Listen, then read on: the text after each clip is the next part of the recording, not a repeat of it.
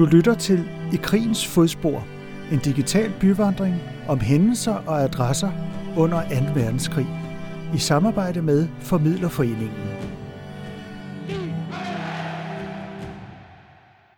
Området har tilhørt øh, ingeniørtropperne, som øh, har haft øvelsesområde her, hvor Mindelunden ligger. De rykker ud her i 1890'erne, og området hører faktisk med til Svanemøllekasernen. Svanemøllekasernen det er faktisk første navn, der er kommet til i 1950'erne i, i fra 1890'erne og frem til krigens tid, øh, der hedder det faktisk ingeniørtroppernes kaserne. Og soldaterne boede oppe på kasernen op ved Svanemøllestationen. Men deres øvelsesområde, det var hernede. Og det kan godt virke som steder, der er meget langt fra hinanden, men hvis man kigger på et kort, så kan man godt se, at det hænger sammen. Da tyskerne besætter Danmark i 1940, jamen så skal de jo have steder at bo i, i det her nye fredelige sameksistens, man skal have med tyske tropper. Så de danske tropper, de skal finde et andet sted at være, for de tyske tropper, de skal indlæseres op i de gode bygninger op i, i kasernen, i murstensbygningerne. Så de danske tropper, de danske ingeniørtropper, de rykker ned i det her område og bor øh, i barakkerne hernede. Og øh, i 1943, den 29. august, da samarbejde bryder sammen, jamen der angriber tyskerne så de danske kaserner, og det sker faktisk også for øh, den her kaserne her, hvor ingeniørtropperne er. De bliver også angrebet. Og øh, det bliver faktisk nogle hæftige kampe, hvor der bliver skudt adskillige øh, øh, tyske soldater i forsøget på at indtage kasernen her.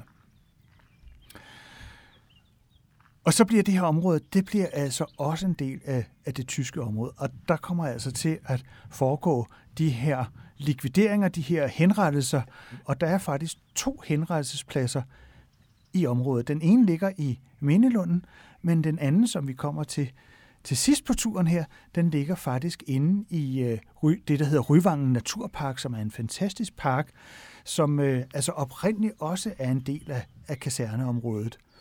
Men man har indskærmet et stykke af det her og, og, og gjort det til Mindelund, og det er faktisk overgået fra Forsvarsministeriet til Kirkeministeriet, fordi det blev indvidet som en kirkegård. Når du kommer ud til Mindelunden på Tuborgvej, så øh, er det en monumental indgang, du skal ind af. Trapper opad her, og det er, det er sådan lidt en spøjs øh, indgang, der er her. Og øh, man fornemmer en, en alvorsstemning her. Og øh, Mindelunden er faktisk en officiel kirkegård.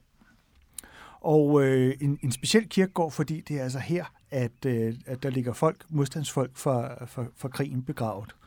Så den har en, en noget speciel status her. Man kan også fornemme, at der er nogle jordvolde. Det er faktisk det, man skal, skal op af, øh, af trappen her, nogle jordvolde, der ligger op af. Og, og det er faktisk sådan jordvolde, man finder sådan på Københavns gamle vold, for eksempel. Øh, rundt omkring i, i parkerne kan man finde rester af Københavns gamle vold, og sådan ser det også ud her. Det er fordi, det er et øh, oprindeligt militært område. Når du er kommet op af trappen, øh, så er der en, øh, en, en lille post her, der er, er, er vagter herinde, og øh, der er, de sørger for, at der er åben fra kl. 10 til om, om aftenen. Man kan gå ind på, på Mindelundens hjemmeside og se, hvornår der er åben. Der er åben rigtig meget, også i, i helligdage og så videre der. Og det er et skønt sted at komme forbi, og der er rigtig mange, der misser det øh, og hele tiden udskyder det. Bare se at komme derud. Det er et, et, øh, et, et fantastisk sted med en masse interessant historie, men også et, et smukt naturområde at, at gå rundt i. Og der er meget roligt øh, herinde. Der er ligesom sådan tre steder øh, at, at besøge, når man er kommet op her. Hvis man går til højre, så kommer man om, hvor der er sådan en lille, lille øh, rundkreds, hvor der er nogle grave, og det er korsetgravene. Der ligger 33 øh, tidligere korsetfanger begravet her. De kommer af lidt forskellige etapper nede fra korsetlejrene, da man efter krigen skal til at rydde op i det. Og det er i i nogle lejre ret svært at, at finde ud af, hvad der er op og ned i, i det her. Der ligger folk i, i massegrave, nogle er pænt begravet, nogle er ikke særlig pænt begravet, øh, alt efter øh, hvilken lejr vi, vi har med at gøre. Og øh, de her folk, de skal identificeres, og der får man altså identificeret øh, nogle af de her som, som danske statsborgere. De bliver fragtet op her og, og begravet her. Det er i 1947, at, øh, at det her anlæg bliver, bliver lavet. Øhm, når du går rundt og kigger på de her grave, så kan du så se øh, navnene på dem og hvad, hvad deres øh, titler er. Og så står der faktisk også navne på den korsetlejr, de kommer fra. Og, og, og det er meget interessant at, at se, hvad det, hvad det er for nogle øh, lejre. Øh, der har jo været ufattelig mange lejre.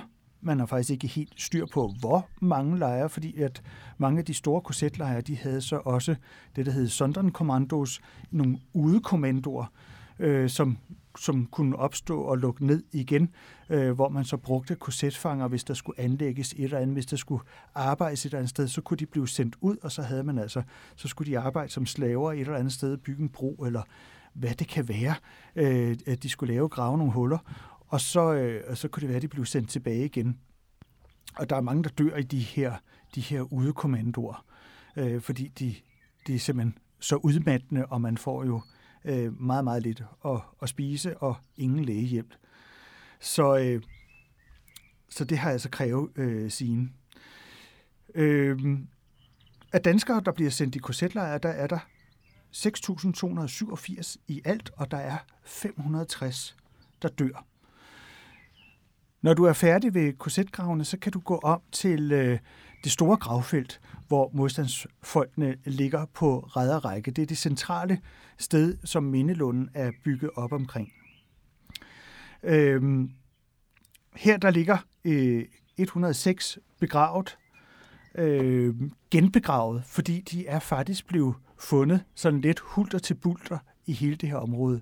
Øh, når man står og kigger her, så er der jo et kæmpestort græsareal. Øh, der er også en lille stenmur, der, der går igennem græsarealet. Den er blevet til øh, senere. Det er i stort græs. Fint område her. Og øh, da man finder det her område den 5. maj 1945, så viser det sig, at det er her, de ligger begravet. Alle de her mennesker, som man ikke vidste, hvad der blev af, dem som blev henrettet. Sagen er nemlig, at den 5. maj 45, der er jo, det er jo overgivelsesdagen, der har tyskerne øh, valgt at overgive sig, og der kører der så nogle, nogle modstandsfolk op til øh, kasernen her. De synes ikke, det er passende, der vejer et, øh, et, et tysk naziflag øh, over her. Det vil de godt lige op og se på. De ved jo ikke helt, hvad der møder dem, fordi at, øh, det er jo ikke alle tyskerne, der har lyst til at overgive sig til, til modstandsfolk, så, så man kan jo godt risikere noget ildkamp eller et eller andet. Men da man kommer op til, til, til kasernen her, så, øh, så kommer tyske kommandant ud og byder dem velkommen. De har nærmest ventet på, at der skulle komme nogen. Og, øh, og, og spørger om, om det er dem, der skal lave et, et vagtskifte her. Og de her modstandsfolk, det, der er jo altså nogen, der har været i hæren, og, øh, og de må lige øh, stramme sig op og, og foregive, at de er rigtige soldater og, og sådan noget der, og så laver man så et, et, et officielt vagtskifte med de tyske soldater, og de spørger også, om man har taget et flag med, så man kan skifte flaget ud, og det havde de så heldigvis i Dannebro liggende omme bag i bilen, så man laver en en, øh, en rigtig officiel overtagelse af kasernen her. Og så begynder tyskerne faktisk bare at pakke sammen, fordi de, de vil egentlig gerne hjem herfra. Og der er så en af tyskerne, der hiver fat i de danske modstandsfolk og siger, jeg skal lige vise dig noget. Og så slæber han ham om til det her store felt her. Og øh, med tår i øjnene, så siger han så, hvis I leder efter jeres døde kammerater, så er det, så er det her, I skal kigge. Og der er på en del af det her felt, der står der øh, små træpinde, der er stukket ned med nogle øh, numre på. Og det er altså grave, der er markeret her. Så man begynder altså at grave de her lige op, der ligger. Nogle ligger i, i, i kister og har fået ordentlige begravelser. Nogle ligger uden kister, men øh, måske med en lap papir i en flaske eller en lomme og sådan noget, der fortæller, hvem det er, der ligger her. Og der er også nogen, der ligger bare og kugle ned uden noget som helst. Øh, måske med en markering, øh, og hvor graven er, der er også nogen, der ligger uden markeringer. Der går faktisk øh, afskillige uger, øh, hvor man graver, øh, og, og man bliver ved med at, at finde lig. blandt andet Hvidstensgruppen, den berømte modstandsgruppe, øh, der går faktisk et stykke tid, inden man, man finder dem. De, er, de ligger noget anonymt begravet. Så man skal faktisk grave hele området her i, igennem for at, at være sikker på, at der ikke ligger flere. Men finder i alt 202 øh, personer. Der er 197 af dem, der var frihedskæmpere. Øh, så ligger der også nogle, nogle andre folk her. Der ligger også en enkelt polak, som man faktisk kan finde op i gravfeltet. Alle har øh, rigsvåbne med, med, med løverne på, men der ligger faktisk øh, også en med det polske våben på. Øh, og de her mennesker, efter man har identificeret dem, og meget af det, det foregår ved hjælp af tandsæt, man har faktisk begyndt at på det her tidspunkt at, at, at, hos tandlægerne at have et tandsæt, og det er faktisk en god måde at, at, at kunne finde ud af, hvem og identificere, identificere øh, folk på. Og det bruger man altså øh, her. Og så øh, er der de efterladte. Der er mange af dem, der godt kunne tænke sig, at man, man laver et eller andet mindesmærke øh, omkring det her, og at de her mennesker de bliver genbegravet sammen med deres kammerater. Det kommer der et udtryk for fra mange af, af de efterladte familier. Og derfor beslutter man sig for at genbegrave dem herude, hvor de er blevet skudt. Øhm, og så laver man altså det her øh, gravfelt, som man indviger den 29. august 1945, altså på toårsdagen for samarbejdets nedbrydelse og dengang kasernen blev angrebet. Rundt om øh, øh, gravene her, der er der øh, mindesmærker. Øh, oprindeligt så stod der bare et, et, øh, et stort kors midt i, i, i feltet her, øh, men det så senere hen blev øh, lavet om, så i 1950 så kom der en, en skulptur øh, af Axel Poulsen, den dræbte søn, øh, som sådan er meget tidstypisk med en, en, en kvinde, der holder en, en, øh, en, en døende søn i, i armene.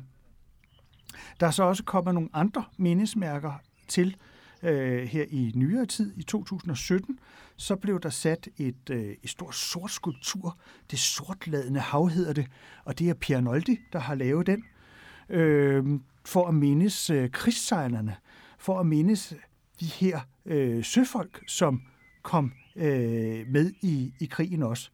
Nogle, der jo mistede livet af forskellige uheldige øh, omstændigheder ude på, på havet i følge af, af krigen, men også dem, som kom over på de allierede side, da Danmark blev besat, så var der jo mange skibe, der sejlede over i allieret tjeneste. ØK sendte deres skibe over i engelsk havn, og de blev altså straks indrulleret i allieret tjenester. Der røg altså også mange af de her danske søfolk, de kom jo altså også med ind i det her.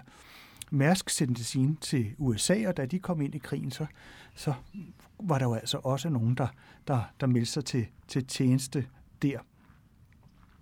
I alt øh, var der faktisk 6.000 øh, søfolk, som kom øh, ind i de her havne, og, og øh, mange af dem de kom altså med i, i, i krigsarbejdet på, på en eller anden måde. Og der er faktisk 2.208 danske folk og fiskere, sådan i alt, altså søfolk, der på en eller anden måde er omkommet på grund af krigen. Og de vil gerne have et mindesmærke herude. Oprindeligt er der faktisk et mindesmærke inde i Nyhavn, der står et stort anker, øh, og det er faktisk et mindesmærke for de omkomne søfolk. Oprindeligt var det også et kors, der stod derude, så der var faktisk en sammenhæng mellem Mindelunden og øh, øh, Mindepladsen inde ved, ved, ved Nyhavn. Men øh, de ville altså gerne have et mindesmærke derude.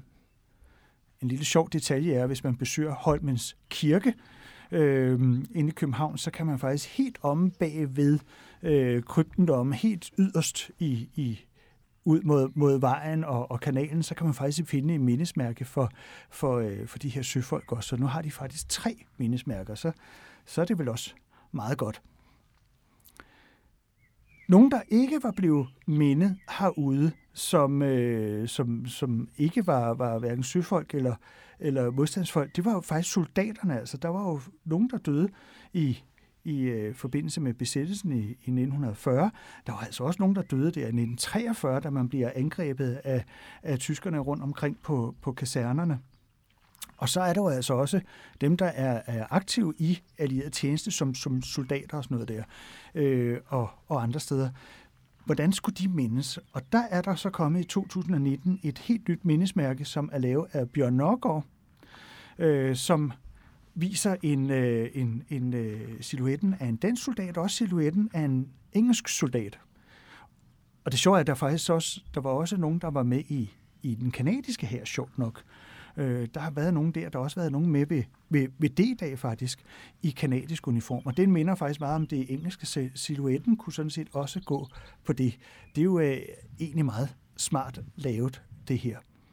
Og øh, øverst oppe er der også øh, nogle, nogle motiver, der, der, der er sat. Der er øh, frigatten Peder Skram, som er deroppe, som øh, giver skal associere til øh, den 29. august 43 også, hvor, øh, øh, hvor man øh, valgte at, at sænke den danske flåde, så tyskerne ikke kunne, øh, kunne bruge den. En meget mindeværdig ting, som de fleste faktisk forbinder med den 29. august øh, 43. Og så er der også nogle øh, flyvere, nogle engelske flyvere, og øh, det er meget sjovt at tænke på, at i, i 1942, så var der det, der hed de frie danske i England, som altså var øh, en, en, en del af danskere, der havde øh, lavet en slags eksilregering derovre og, og, øh, og, og, og var en, en samarbejdspartner derovre. De forærede England tre Spitfires, og de var bemandet med, med, med danske frivillige. Og øh, der døde altså også nogle, nogle danske øh, piloter i de her øh, kampe med tyskerne i, i engelske flyvere. Og øh, det er måske de her tre øh, Spitfires, som, som Bjørn Norgård tænker på, når han har sat dem her på relief også. Et tredje punkt her, det er så øh, den store pergola. Der står sådan en masse plader øh, øh, på en mur med en masse navne på. Og øh, de her navne, det er på folk, som man så bare ikke har kunnet finde igen. Og der er rigtig mange af dem her, der er, er forsvundet ude i koncentrationslejrene. Øh, og der prøver man så at, at nævne dem. Man prøver faktisk at få nævnt alle, der har været med øh, i, i, i, i det her øh, i modstandskampen. Man prøver faktisk at få nævnt alle, der har, har, har mistet livet på, på en eller anden måde i, i det her. Det var så heller ikke alle af dem, man, man fandt her i, i Mindelund, der var begravet her, som familierne ønskede skulle genbegraves her. Der var også nogen, der gerne ville have dem hjem til sig, hjem til, til, til deres lokale kirkegård. Øh, Hvidstensgruppen ligger heller ikke begravet her, men har fået sådan deres egen mindelund, kan man sige, derhjemme. Men de er så nævnt på den store gravplade, der ligger midt i, i feltet foran øh, øh, Axel Poulsens, øh, den døende søn. Så der kan man altså læse dem også, så man har også fået nævnt dem, der så ikke er blevet genbegravet her. Så man prøver virkelig på at, at omfavne øh, alt, der er omkring øh, modstandskampen og det militære osv. I, i, her i området. Hvis man bevæger sig længere ned i området, så kommer man altså forbi det lille stengær. Det er fra, fra 1950, hvor man faktisk havde en, en, en tanke om, at, at Mindelunden skulle stoppe her, men man øh, valgte heldigvis at, at forlænge området, fordi når man kommer helt herned, så kommer man ned til skydebanen, og det var der folk de blev henrettet. Den er blevet bevaret, og øh, den er faktisk ret genial. Det er øh, et ekstremt genialt kunstværk, øh, der, der er her.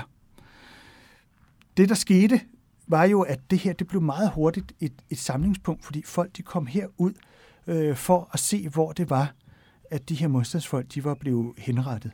Man vidste jo godt, at folk blev, blev, blev skudt, men man vidste ikke rigtigt om, hvor og hvordan det, det foregik. Øhm, så man kommer altså ud her og, og lægger blomster. Det allerede efter øh, 5. maj 45, så begynder man altså at, at komme ud her. Og der det her sted, det var virkelig et, øh, et, et, øh, et hårdt sted at være, fordi der stod pælene af der, hvor man havde sat de henrettet op, øh, og hvor de var blevet skudt. Og de var skudt helt i stykker, de her pæle. Så sådan meget brutalt vidnede de om, hvad der var foregået her.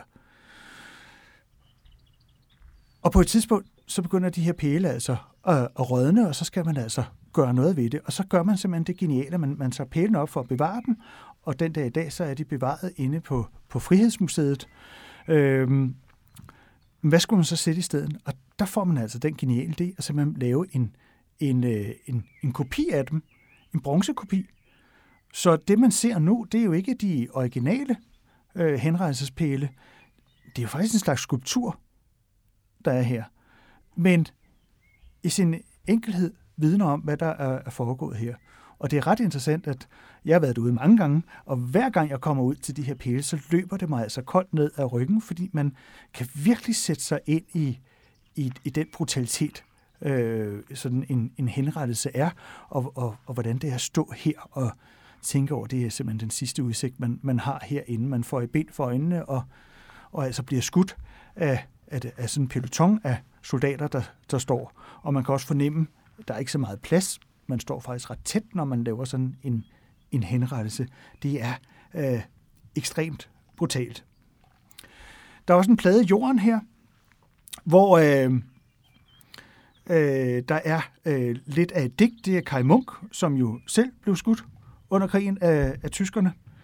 Øh, og øh, det står faktisk også, den sætning, der står der, den står faktisk også op på, på øh, det centrale gravfelt. Øh, men den går så i, igen her. Og øh, det, der står, det er, drenge i drenge, som døde, i tændte for Danmark i dybest mulm et lysende morgenrøde. Øh, og det er jo øh, faktisk rigtig, rigtig spot on. Det, der er lidt interessant ved det her øh, digt, det er jo altså skrevet før krigen er, er slut, men det passer simpelthen så, så utrolig godt på det.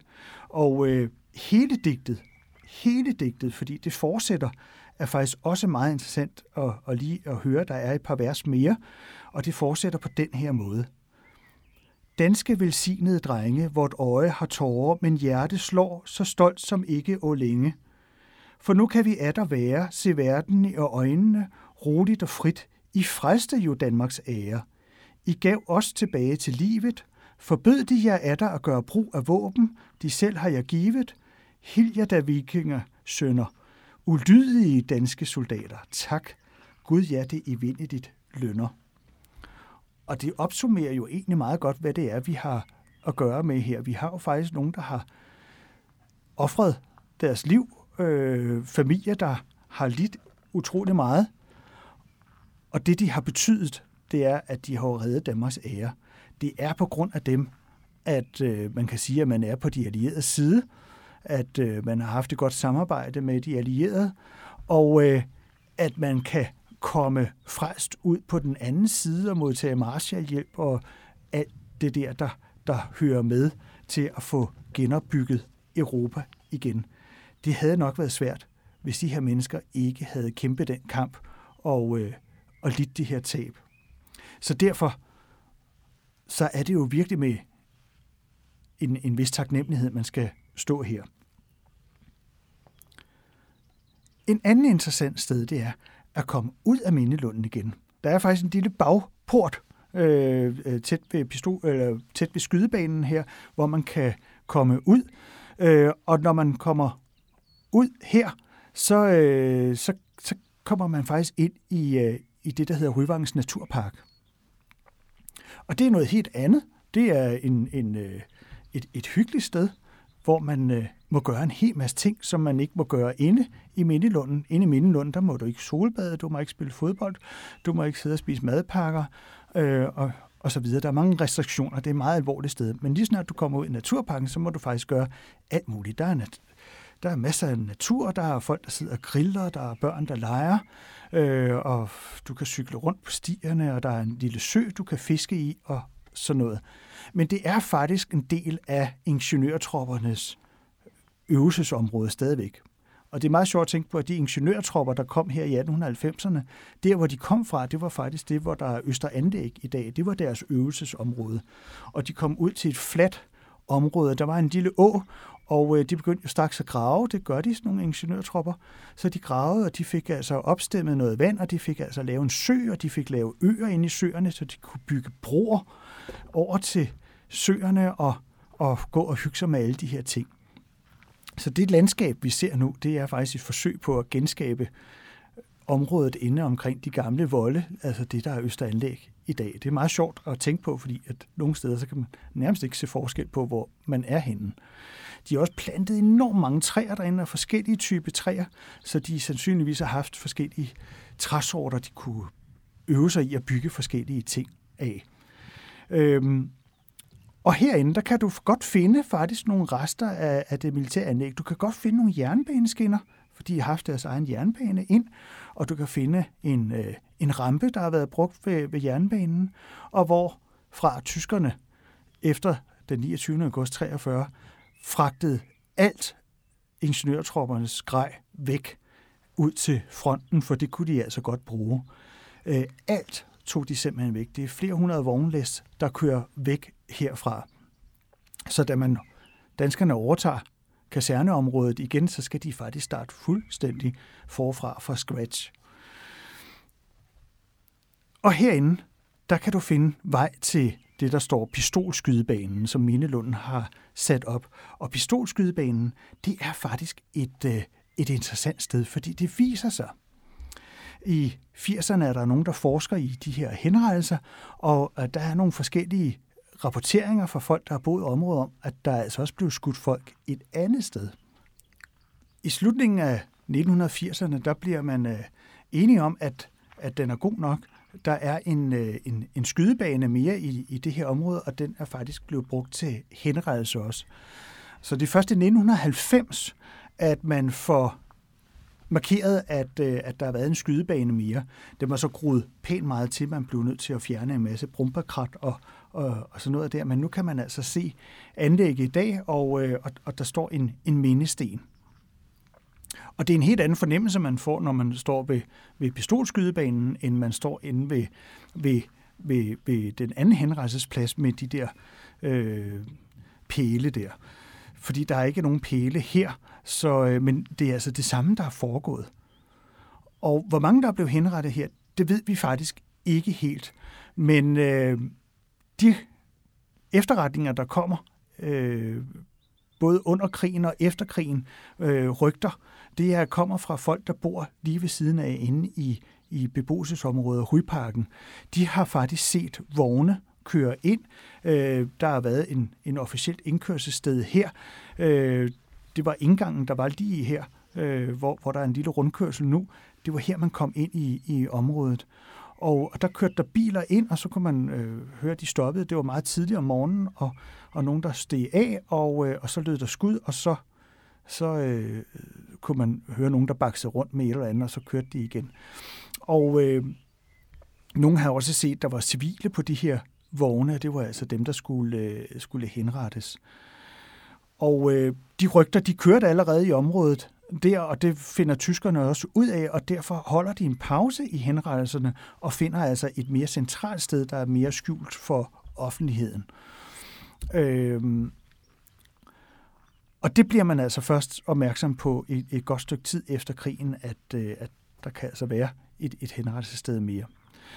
Hvis man står op i det store gravfelt og kigger på datorerne, de ligger sådan nogenlunde øh, kronologisk øh, lagt derop, så kan man godt se, at der er henrejser, og så er der faktisk en pause, og så begynder de i, igen meget øh, taktfast med at, at, at skyde folk. Øhm, så kunne man jo godt øh, fantasere over, at det er måske den pause, de har haft, hvor de har omlagt øh, til, den, til den anden henrejsesplads. Øhm, så det vil sige faktisk, at øh, hvis man kigger på de navne der, så sådan en som Svend Otto Nielsen, der havde kodenavnet John, øh, der blev arresteret op ved, ved Rysgade og udsat for forfærdelig tortur, øh, at han kunne det muligvis være, at han det faktisk endte sine dage her på, på det, der hedder pistolskydebanen. Din guide har været Morten Land Andersen – og programmet er produceret af Lars Falk fra Media Tower.